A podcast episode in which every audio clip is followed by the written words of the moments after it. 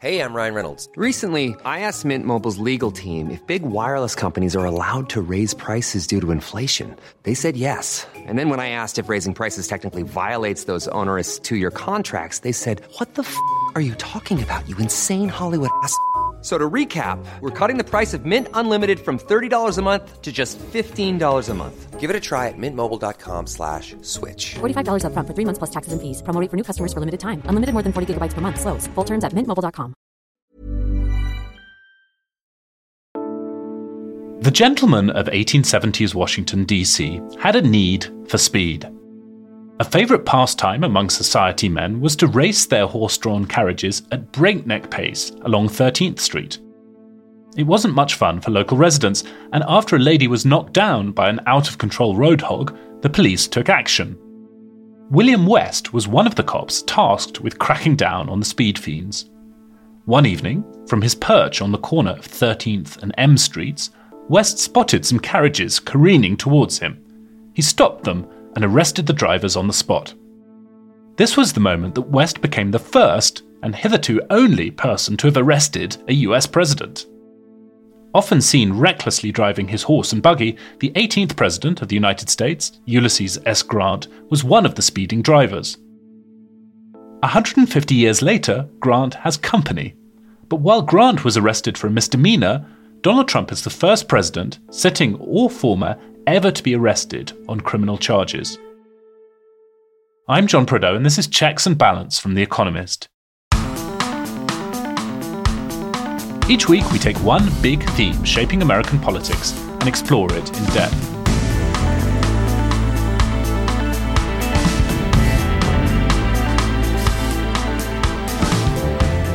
Today, is prosecuting Donald Trump a mistake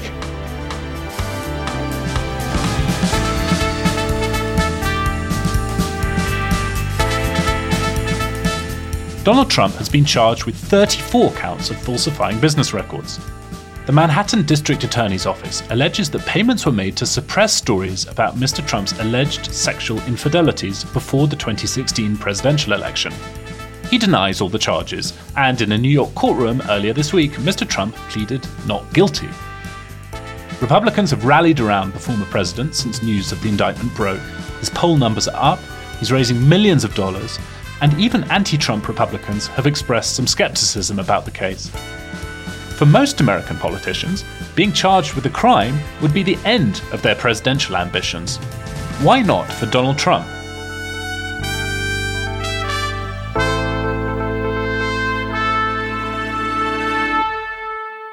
With me this week to discuss the details of Donald Trump's indictment and what comes next are Charlotte Howard in New York and Idrees Kahloon, somewhere I don't recognize. Idrees, where are you? You've got an unfamiliar background there.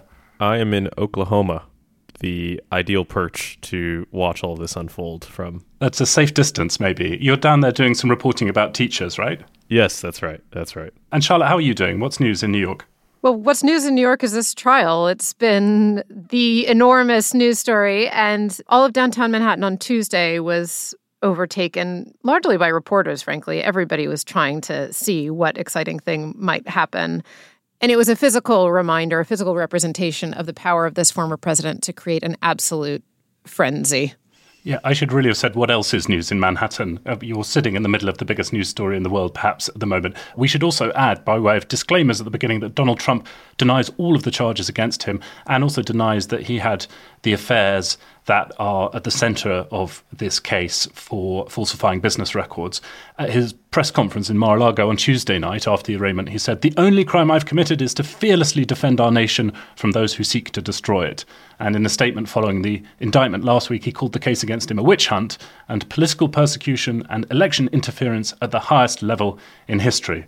So we have a lot to discuss this week, so let's get into it. We'll begin with the case against Donald Trump, what we know about the charges and what happens next. Idrees, you've been doing some reporting on this question. Yeah, and I'll add that he also told Alvin Bragg to indict himself for even bringing the charges against him. So unlikely that that twist happens, but you never know with Trump. So, to get a sense of what was going on and what we can expect in the next few months, actually, probably years, I spoke to uh, Matthew Galluzzo, uh, who's a former prosecutor in the Manhattan DA's office. Uh, we spoke the day after the arraignment, and he gave me his assessment of the case now that we have an unsealed indictment and what to make of it. Well, it's stronger than I expected it to be, I think. You know, we still haven't really seen the evidence. We got a statement of facts which summarizes a lot of it, but we don't really know, you know, what these text messages say and what some of these communications say and how much of it has been preserved and recorded. So I'm, I'm it's a little early to handicap how strong this case is, I think. I will say though that it's stronger than I expected because there's more than one incident really alleged in this indictment. We were expecting this to be entirely about Stormy Daniels and that payment about the hush money. That's what had been, you know, whispered about and discussed leading up to the grand jury's indictment. But there's actually more incidents, and they have alleged a general scheme to catch and kill unfavorable news stories about Donald Trump. You know, this makes the case significantly stronger in theory. Uh, because you know the main defense that you usually see in a white collar type of case when you're looking at an executive at the top of a corporation is that his underlings or his employees may have done things illegal, but they did it without his knowledge or his participation or without his awareness. And it's, you know, the intent of that uh, supervisor or that chief is usually the hardest thing, or the awareness is the hardest thing to prove in a white collar case. But, you know, when you have a scheme, when you have multiple incidents, you know, in theory, that becomes much more difficult to make that argument for the defense that he's unaware of or he's not actively participating uh, in these payments because it keeps happening over and over again. I mean, reportedly, the argument they will make is that the business records were falsified in order to violate federal campaign finance law. And a lot of people have questioned whether or not state courts are the right avenue to prosecute that sort of violation. Do you think, as you obviously it's early days, but when you think about what might form the basis for Trump's defense, will it be an argument like that or an argument about statute of limitations? What avenues would defense have here? It's a good question about the federal campaign finance law, whether or not state law, this particular state law, ever contemplated, you know, a false business entry for the purpose of violating a federal statute. I'm going to give the prosecutor the benefit of the doubt for right now that they did their homework on this issue, that they didn't go into the grand jury without knowing whether that was legally viable under New York state law. As far as statute limitations is concerned, yeah, generally this case, at first glance, it would be too old under the statute of limitations, which is usually five years for a felony. However, uh, they're going to argue that he was outside of the state, and you can toll the statute of limitations provision by demonstrating that somebody was not you know, within the state during the resident relevant time period. And obviously, Mr. Trump was uh, in D.C. for most of that time, and partly Mar-a-Lago, I guess, maybe about half of each. But as far as the defense goes, uh, there's a lot of ways to defend this case. I think primarily you're going to be attacking the credibility of the witnesses and Mr. Cohen uh, and Mr. Weisselberg. I think um, you'll notice in the statement of facts, if you've read it, that there are times when certain communications are specifically referenced as having been made via text message or you know in writing.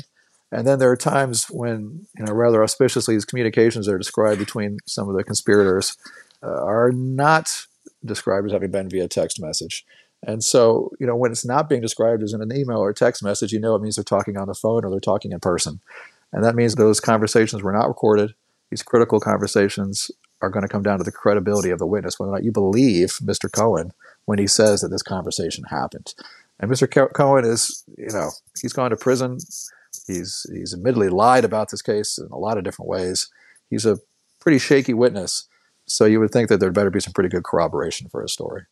So, can you walk us through just the basic mechanics of how this case will work. How crazy will jury selection be? Uh, how long might all of this take before we even get to something like a trial? And how long might it take uh, before you even get to something like a resolution? Right. Well, uh, I was a little bit surprised yesterday that the case was adjourned until December. Uh, I would have maybe expected four months.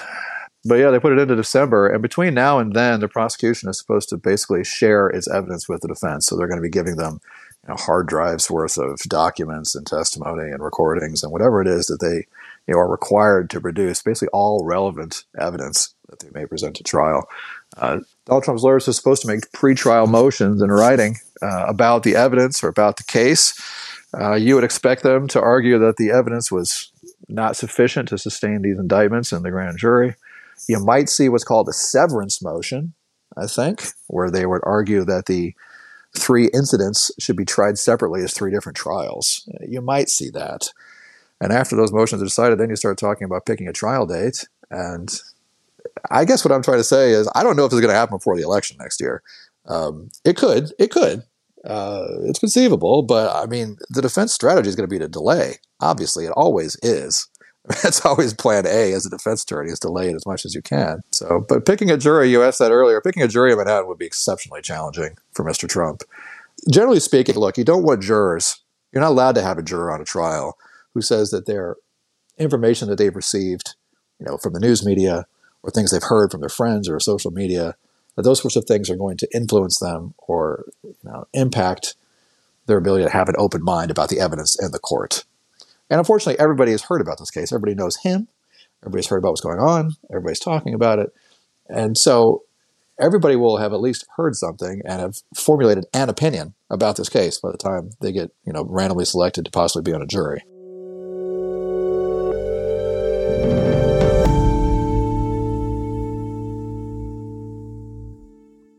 Charlotte, Matthew Galluzzo made lots of interesting points there, but two that struck me particularly were we don't know enough yet about the strength of the evidence, right? How much has been recorded, how much is handwritten. That evidence is obviously stronger. And the other point was this is not just about Stormy Daniels. If you read the statement of fact, which accompanies the indictments, there's all the stuff about uh, AMI, which is the company that owns National Enquirer, the tabloid, and the various stories which uh, were caught and killed before the 2016 presidential election.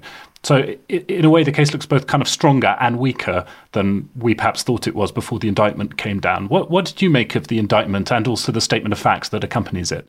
I thought it was interesting, not least for the two reasons that you just outlined. But I continue to have a reaction to this indictment, which is more a bit of a meta reaction almost, in that it's the first in what I think will be a series of developments from now until November of 2024, where you just have Trump continuously in the public eye, not least because of the fact that he's running for president, but you ha- will have more developments in these different course cases, including the case in Georgia, which I think, despite the things that are interesting about this case, remains a more compelling one. The the Georgia case in which um, he may be charged or associates may be charged with conspiracy to interfere with the 2020 election, potentially some racketeering charges.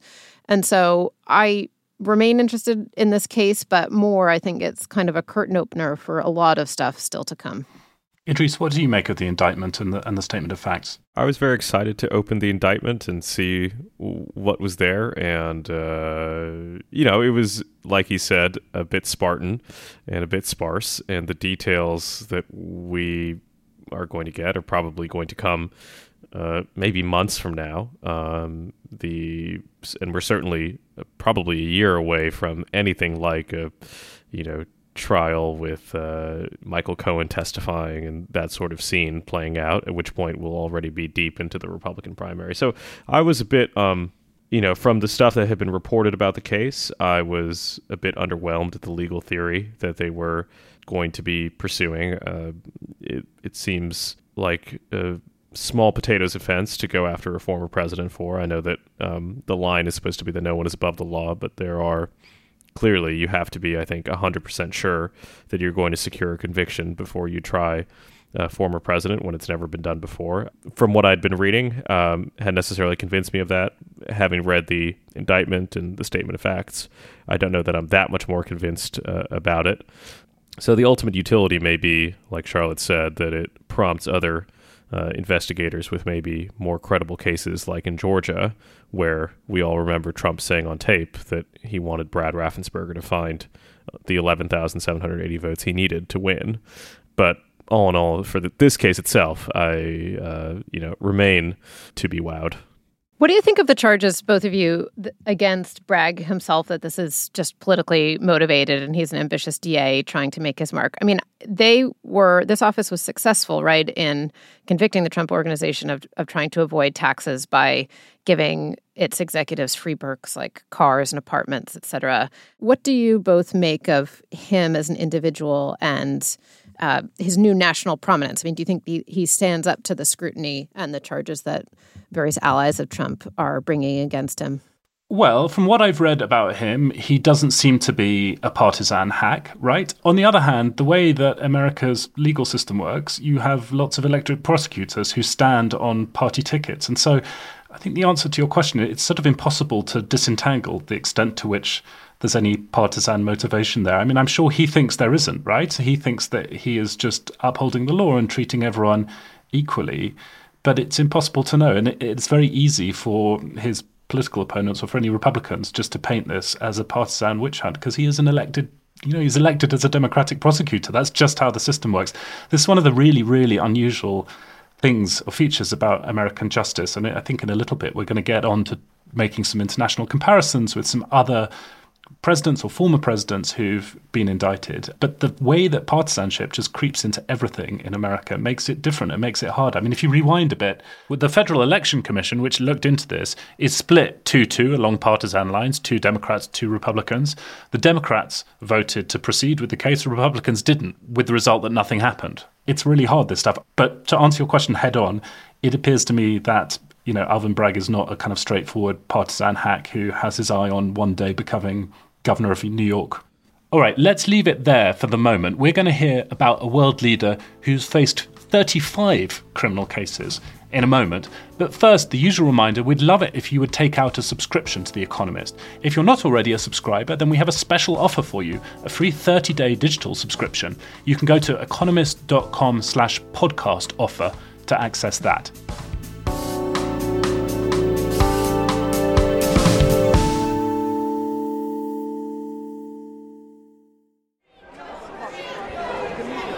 Silvio Berlusconi got to spend a lot of time with lawyers. He was Italy's prime minister for nine years over the course of two decades and faced trial after trial for various charges, from confusing business practices to seedier affairs. There are a lot of cases against Berlusconi. I think the last tally I saw was 35 in total. Many of them relate to his business practices. There are some about bribery, some about false accounting. So there's a whole variety. John Peet was The Economist's Europe editor during much of Mr. Berlusconi's long career. The politician labelled all the cases against him witch hunts and maintained his innocence throughout. In 2013, after already being convicted a few times, Mr. Berlusconi promised supporters, looking into your eyes and looking straight into the eyes of my judges, I'm innocent. Io sono innocente. He was convicted several times, but those convictions were often overturned on appeal. Some of them lapsed because of the statute of limitations, and sometimes Berlusconi and his party actually changed the law, which meant that his convictions were overturned because the law had changed. Only one conviction for false accounting actually stuck, and even for that he didn't serve time, but because of his age, did a year of community service in a hospice. Io non mollo! Continueremo tutti insieme a combattere questa battaglia di democrazia e di libertà. A decade ago, Mr. Berlusconi promised that he wouldn't give up and would continue to fight. He's done just that. The cases, with their number, complexity, and appeals, have dragged on. He's fought them all. In February of this year, he was acquitted of bribing witnesses to lie in a case relating to his infamous Bunga Bunga parties. Another similar case is still going on. And Mr. Berlusconi hasn't given up politics. After waiting out a ban on running for office, he's now a senator again, nearly 30 years after he was first prime minister. Through it all, his party has stood by him. In 2017, one of his party's senators explained why. Many people still stick with Mr. Berlusconi because they don't trust the judges who condemned Silvio Berlusconi. Even the judges said that it was not a good, a good verdict. and still they see Berlusconi as the one who can uh, represent their needs, their hopes, and their aspiration for this country. Perhaps the real cause, though, is more cynical. Berlusconi was in a sort of uh, rather unusual position. I mean, he invented this party. His party, Forza Italia, uh, which has changed its name several times, but it was his party, and he basically paid for it. And I think that meant it was very difficult for anybody else to say, "Look, we've had enough of you, and you're now being being investigated by judges all the time." But given how long all these cases have taken and how few convictions have held, the Italian courts have come out of it relatively well. The Italian judicial system did its best to cope with a businessman who actually did do quite a lot of rather dubious things as he built his business empire. And the fact that he was also prime minister did not discourage the magistrates from continuing to, to probe him and prosecute him. And, and I think in the end, people feel that Italy's judicial system has emerged from this, this rather difficult experience with a, in a strengthened position, with a, with a better image.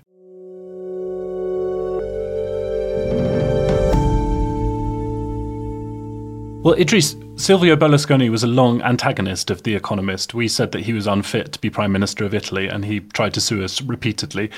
On the day we were recording this, we just got news that Silvio Berlusconi has been taken to hospital in Milan. He's in intensive care, so we, of course, wish The Economist's old antagonist a speedy recovery. But he's not the only president or prime minister of a Western democracy who's been prosecuted, right? America's pretty unusual in not having had or not having had to prosecute either sitting presidents or former ones.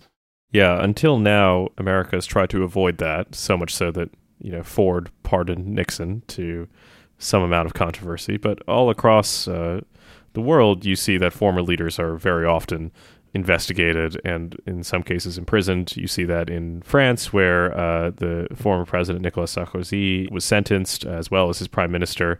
You see that in South Korea, where I think they've had at least two recent presidents go to jail uh, for corruption charges. But nonetheless, um, America was exceptional in not prosecuting former presidents. And I think nowadays it looks a lot more like the rest of the world in which democracy is messy and occasionally requires prosecutions of former leaders. Um, this model that Americans have of the president as sort of grand and exalted is, uh, I think, fading. Charlotte, do you think that American presidents, either sitting or former, haven't been prosecuted because there's this reverence towards presidents, as Idrees hinted there, or do you think it's because there hasn't been cause to? I mean, Donald Trump is unusual, to put it in a slightly understated term.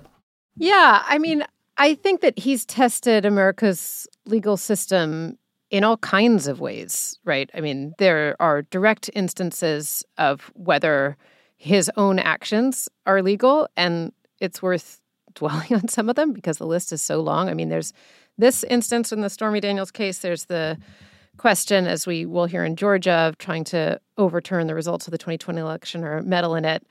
There was the question of whether a sitting president could profit from spending by foreign diplomats at his hotels. There were two impeachment trials. Uh, the question of whether he pressured the Justice Department to abandon its sentencing recommendation for Roger Stone. I mean, the list goes on, right? And then separately, there are his continuous comments that undermine faith or suggest that the judiciary as a whole, particularly the federal judiciary, is corrupt or not trustworthy. So he's called federal judges a joke or a laughing stock it's just been this very, very long series of tests, which now I think are starting to enter a new phase because he's coming under direct prosecution again. But I hesitate almost to aggrandize this moment in that way because we have had two impeachment trials, and at each moment it felt like, oh, this is the time when Trump might get into real legal trouble, and he's managed largely to skate through so far. So I'm not really sure how this will go.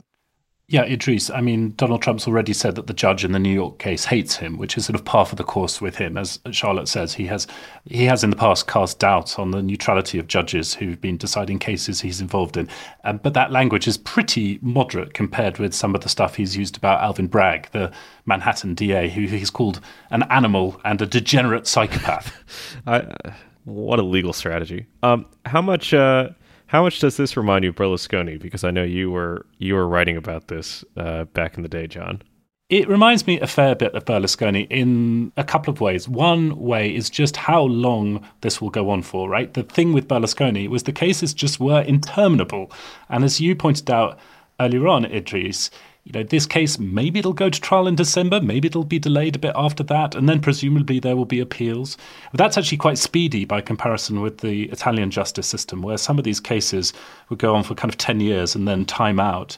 But generally, in terms of a politician with a large democratic mandate, you know, testing the rule of law, yeah, it's really similar. I mean, there are, I think there are a few differences. Berlusconi was different to Trump in some ways. He owned a very large media company. So it would be a bit like in America if Donald Trump actually owned Fox, sort of literally rather than just metaphorically, and then passed a whole load of laws to advantage his company, his media company, against his competitors. That was the sort of thing that Berlusconi uh, got up to a lot in Italy. But yeah, quite similar. Now, ultimately, I mean, what we've written in The Economist, which I think is right, is you can't just avoid prosecuting politicians because it's constitutionally awkward.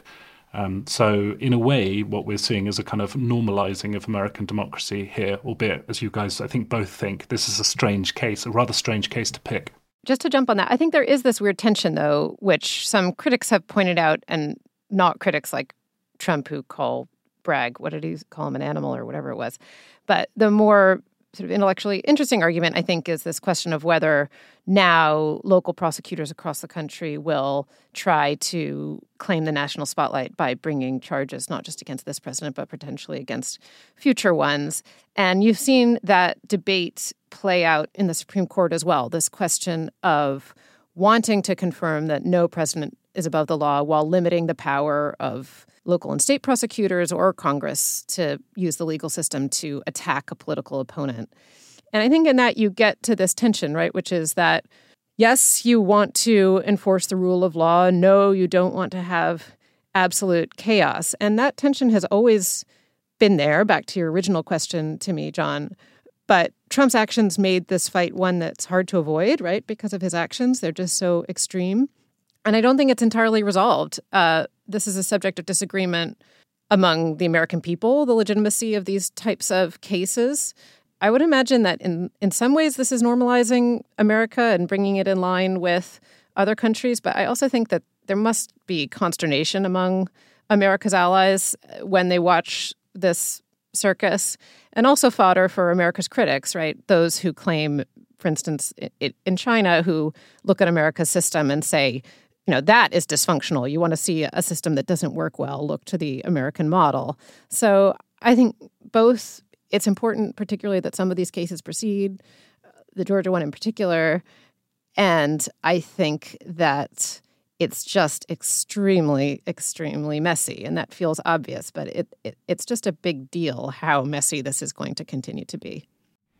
I also don't think that if after January 6th, Trump had really left public life, you know, had been chucked out of the Republican Party once and for all, had been impeached, wasn't trying to be a player, um, I don't know that this prosecution would be happening. You know, I think that the taboo would have asserted itself. It's the fact that he did try to stay in public life that I think is is driving the impetus. Otherwise, I think the polite refusal would have been there, and um, America, Democrats and Republicans would have just been happy to let him live on Mar-a-Lago in, in solitude and maybe turn to painting like George Bush did. I was just thinking that. What do you think he would paint? If George Bush paints cats and veterans, what is Donald Trump? I mean, clearly nudes, right? I mean, I think self-portraits. Uh, self-portraits, right? Maybe that's right. Nude self-portraits wow, we're just going to leave that thought. Happily, this is not a visual medium.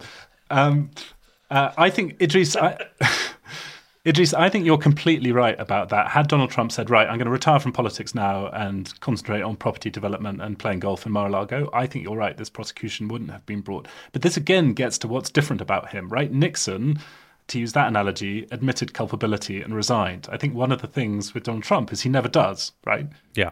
Yeah. That's a very important point as well. Okay, we'll be back in a moment to consider what this case means for Donald Trump's political future.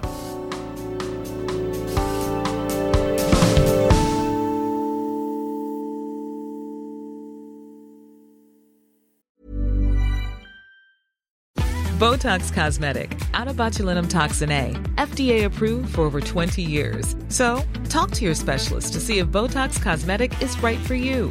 For full prescribing information, including boxed warning, visit BotoxCosmetic.com or call 877-351-0300. Remember to ask for Botox Cosmetic by name. To see for yourself and learn more, visit BotoxCosmetic.com. That's BotoxCosmetic.com. So, Charlotte, so far we've mainly been talking about the merits or demerits of this case and trying to compare America's democracy to those elsewhere. But there's another big question here, which is maybe the one that's hardest to answer, which is what all this means for Donald Trump's, you know, future as a possible Republican nominee and even next president of the United States. So I spoke to our Lexington columnist James Bennet, this week because whenever there's something big going on, I want to hear what he thinks about it. And we talked on Tuesday just after Donald Trump had appeared in court all eyes are on Donald Trump again. You know, that his ability to just suck up the nation's attention, all the lessons the news media said they learned from 2016 about how they weren't going to obsessively cover everything that Donald Trump says and does. And then, you know, guarantees they made that they violated in 2020. Well, today was just, my God, the reductio ad absurdum of of Trump obsessive coverage with, you know, aerial shots from helicopters of his limo making its way down to the courthouse while these poor anchors and my heart goes out to them because the live television is hard. You know they're vamping desperately trying to say something new about this forthcoming indictment that they've already chewed over for the last two weeks and and at that point they didn't even know what was in it. I mean it's just it's just, here we go again, you know? Here we go again. Donald Trump has a singular power. So, James, we have the indictment. Do you think this is a crucial moment in Trump's bid for reelection? If so, why? Or if not, why not? Yeah, yeah. I, I, mean, I do think this is an important moment in his bid for reelection. I think it's given him a real boost. It by no means guarantees he's going to be the next president of the United States, but I think it's it's probably, and you know, we should be humble always about predicting the future, but it's hard not to believe that this is enhances his chances of being president again rather than diminishing them. Is that because it's just such an easy way to rally support among the Republican base and other Republicans fall away? Or why do you think it's so powerfully positive for Trump? Uh, I, I, that's what it looks like, um, Charlotte. Certainly at, at, at first and even second glance, it so completely um, plays into the story that Donald Trump has told about himself from the very beginning. And I'm talking about going back to 2016 and even before. Um, that he is resisting fighting an establishment that will do anything it can to take him down and he's fighting it on behalf of people who've been screwed by this self same establishment over and over again. And I think this is what has allowed, you know, this billionaire real estate developer from Queens to um, convince so many Americans that he identifies with them and their struggles. And, you know, we, we saw, I think we were seeing Donald Trump over the last you know year or so diminish a bit as a as a political force as he seemed to be out there simply aggrieved about the 2020 election and um, constantly um, co- complaining about stuff that happened in the past. Well, this, in a sense, um, allows his personal brings his personal grievances forward into the present moment again, into the present tense, into an ongoing active campaign. And I just think that helps him. I want to ask you about Democrats and how they're playing this because Republicans, or at least most Republicans, seem to have made the calculation that there's no use attacking Trump on this, at least not for now. And do you see Democrats playing this well? Do you think they're making wise political decisions, or do you think this is something that's just bad news for them because of all the reasons you outlined? You know, one of the sad realities of polarization in this country is that, you know, the Democrats see this as vindication of the rule of law to the very degree that Republicans see it as the perversion of the rule of law. And I don't expect anything that's coming out of this indictment to change that reality. I, I think Democrats have been looking for a legal way to stop Donald Trump. And they impeached him twice. They weren't able to convict him. Um, and I think a lot of Democrats cling to the possibility that there's going to be a legal way to stop him. And I actually really just think they need to be focused much more on on the on the politics of stopping Donald Trump. And unfortunately, I think this case enhances um, his politics rather than diminishing them. Well, so my last question for you is is about that thesis, and that it certainly seems to hold for the primaries, right? That definitely this could support him going forward and make him a more powerful contender for the nomination. But what about in the general? I think the received wisdom is that this will be good for him in the primary, might put off voters who are in the middle of the political spectrum. Do you think that that's right or wrong?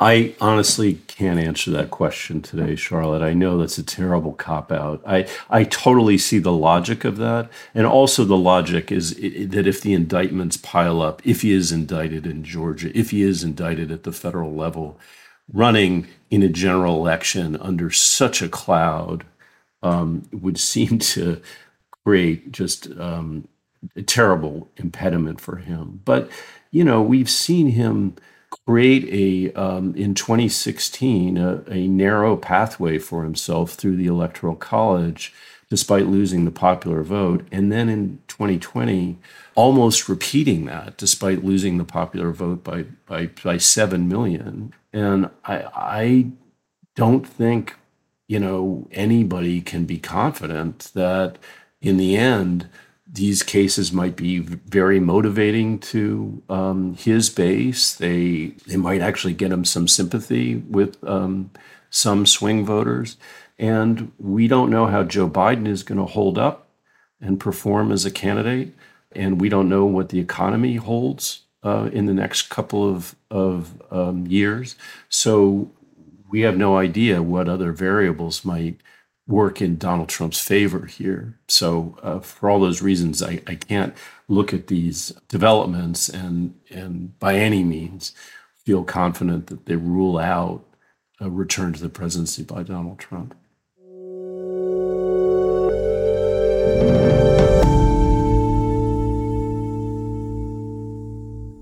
So, Idrees, one message there is that you should take very seriously the possibility that Donald Trump will be not only the next Republican nominee, but could return to the presidency in January 2025. But I guess that was already the case, right? Do you think that this indictment has changed that materially, which is what James thinks? You know, he argues that this is a really important moment. Do, do you agree? And if so, could you go into that in a bit more detail?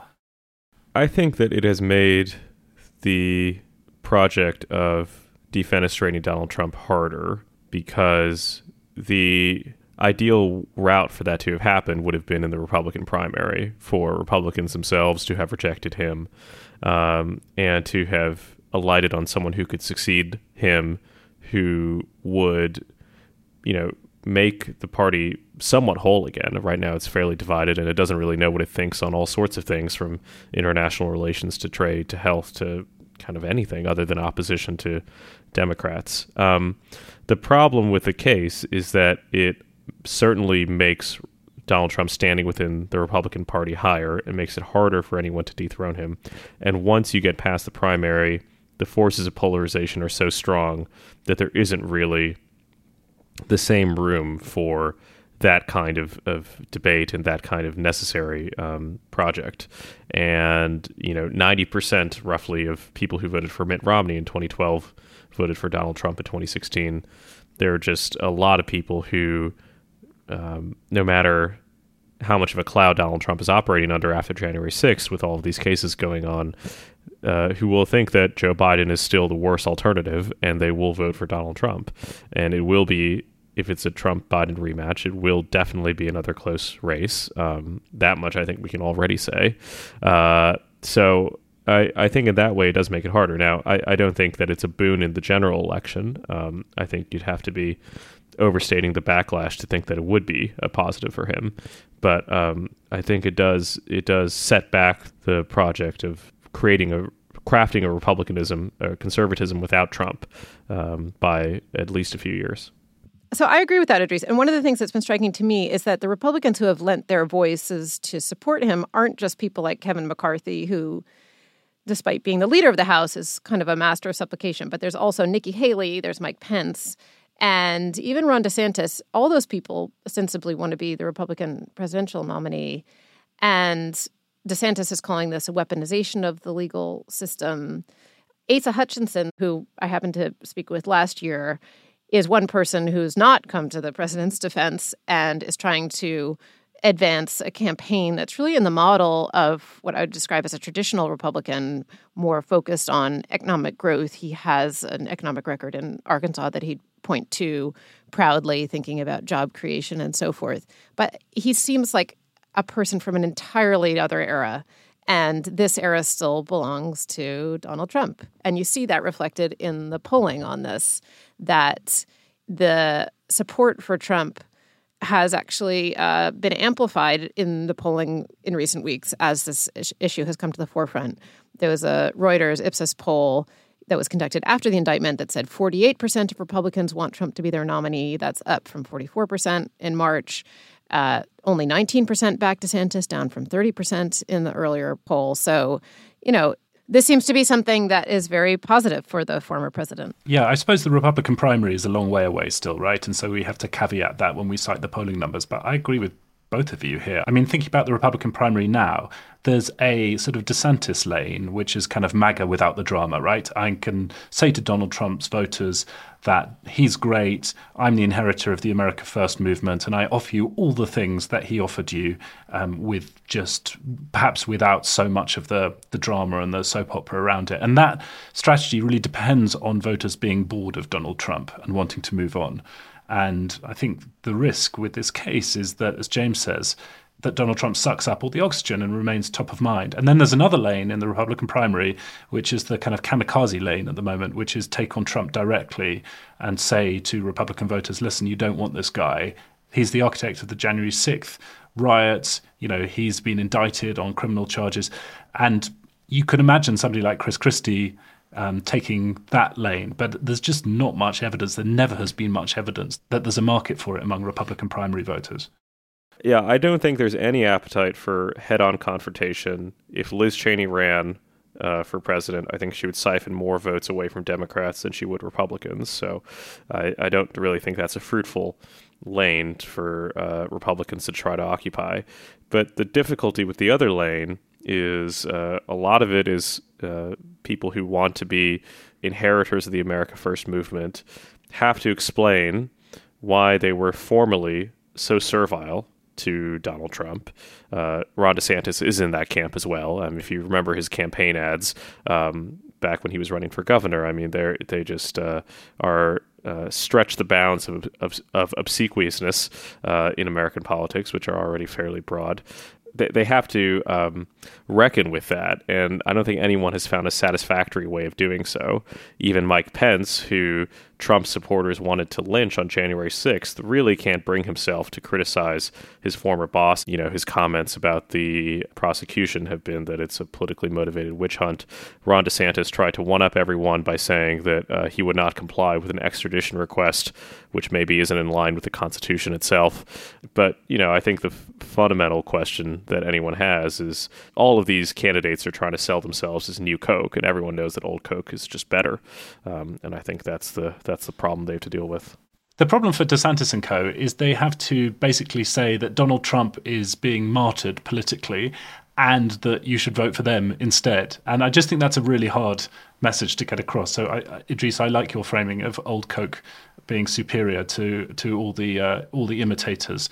I'm sure that's something Trump's campaign strategists will harp on as well, right? Why go for the imitation when you can have the real thing, the real transgressive thing? Okay, before I let you guys go, I have a quiz for you, and I think this is a particularly fine one. In 1994, as he was just beginning to dip his toe into politics, Silvio Berlusconi wrote to The Economist. He disagreed with our characterization of AC Milan, a football team, which he owned at the time, as sometimes brilliant. That was most unfair, the mogul wrote, because although it may lose an occasional game or two, its cup winning record in recent years is unsurpassed. He added that despite The Economist insulting his team, he would remain a subscriber. This week's quiz, which is an affectionate homage to Silvio Berlusconi, is the Who Said It edition. So, who said these things? Was it Donald Trump or Silvio Berlusconi? Question one Who said, only Napoleon did more than I have, but I'm definitely taller? Definitely Berlusconi. Berlusconi. That was Berlusconi talking on a TV talk show in 2006. Berlusconi is a little touchy about his height and often wears heels, whereas Donald Trump is famously tall, of course. Question two Who said, I'm the Jesus Christ of politics? I put up with everyone. I sacrifice myself for everyone. Berlusconi. it could be both, but it's probably Berlusconi. That was also Berlusconi to supporters in 2006, though Trump did recently tell his supporters that he was their retribution, which feels a little bit messianic in a kind of Book of Revelation kind of way. Last question Who said, I'm the most persecuted person in history? Trump. That's Trump. Both of them, in fact. Oh, amazing. Oh, good. Move over, Jesus Christ. So I, I even more than normally, I failed to keep track of the scores there, but I think you guys did pretty well. Last year, Donald Trump told rallies in Florida and Wisconsin. A friend of mine recently said that I was the most persecuted person in the history of our country. When I thought about it, I actually felt that he may very well be right. and in 2009, Berlusconi said, I'm without doubt the person who's been the most persecuted in the entire history of the world and the history of man. It's really amazing the ability of these men of power to spend their whole careers whining, just whining and whining and whining. Yeah, you also wonder if that sense of persecution is drives them on, right? Yeah, for sure. I mean, a different way to think about it is which they may think about themselves not as whining, but more of like a rocky underdog type figure, right? But to me, it sounds like a whinge. Uh, and also extreme narcissism. Mm, there's that. To bring us back to um, what James Bennet was talking about, you know, part of Trump's genius, and here we are today talking about him, is his ability to say stuff that then gets everyone talking about him, right? And he's been doing it for a really, really long time. And it's a hard thing to handle in the media. I mean, we try not to talk about him too much on Checks and Balance. I don't think we've had an episode focused on him for a while, but at times like this, it's pretty hard to avoid. And, you know, who's going to report the latest incredibly dull thing, you know, Joe Biden has said about jobs retraining when you've got this stuff? Well, that's it for this week. I think, unfortunately, we will have to come back to Donald Trump, his legal troubles, the Republican primary, the other cases against him, but we'll give that a rest for a while. Thank you, Charlotte. Thank you, Idrees. Thanks, John. Thank you. This episode was produced by Harriet Noble and Stevie Hertz. Nicola Rofast is our sound engineer. If you like the podcast, then please let people know and leave us a rating and a review. You can now explore our whole archive, should you wish to do so, at economist.com slash checkspod and you can get in touch with us via email. We had some really nice emails about the Chicago episode, which I enjoyed reading, so thanks for those. The address is podcasts at economist.com. In the meantime, thanks very much for listening. Stay safe and stay sane. We'll have more checks and balance for you next week.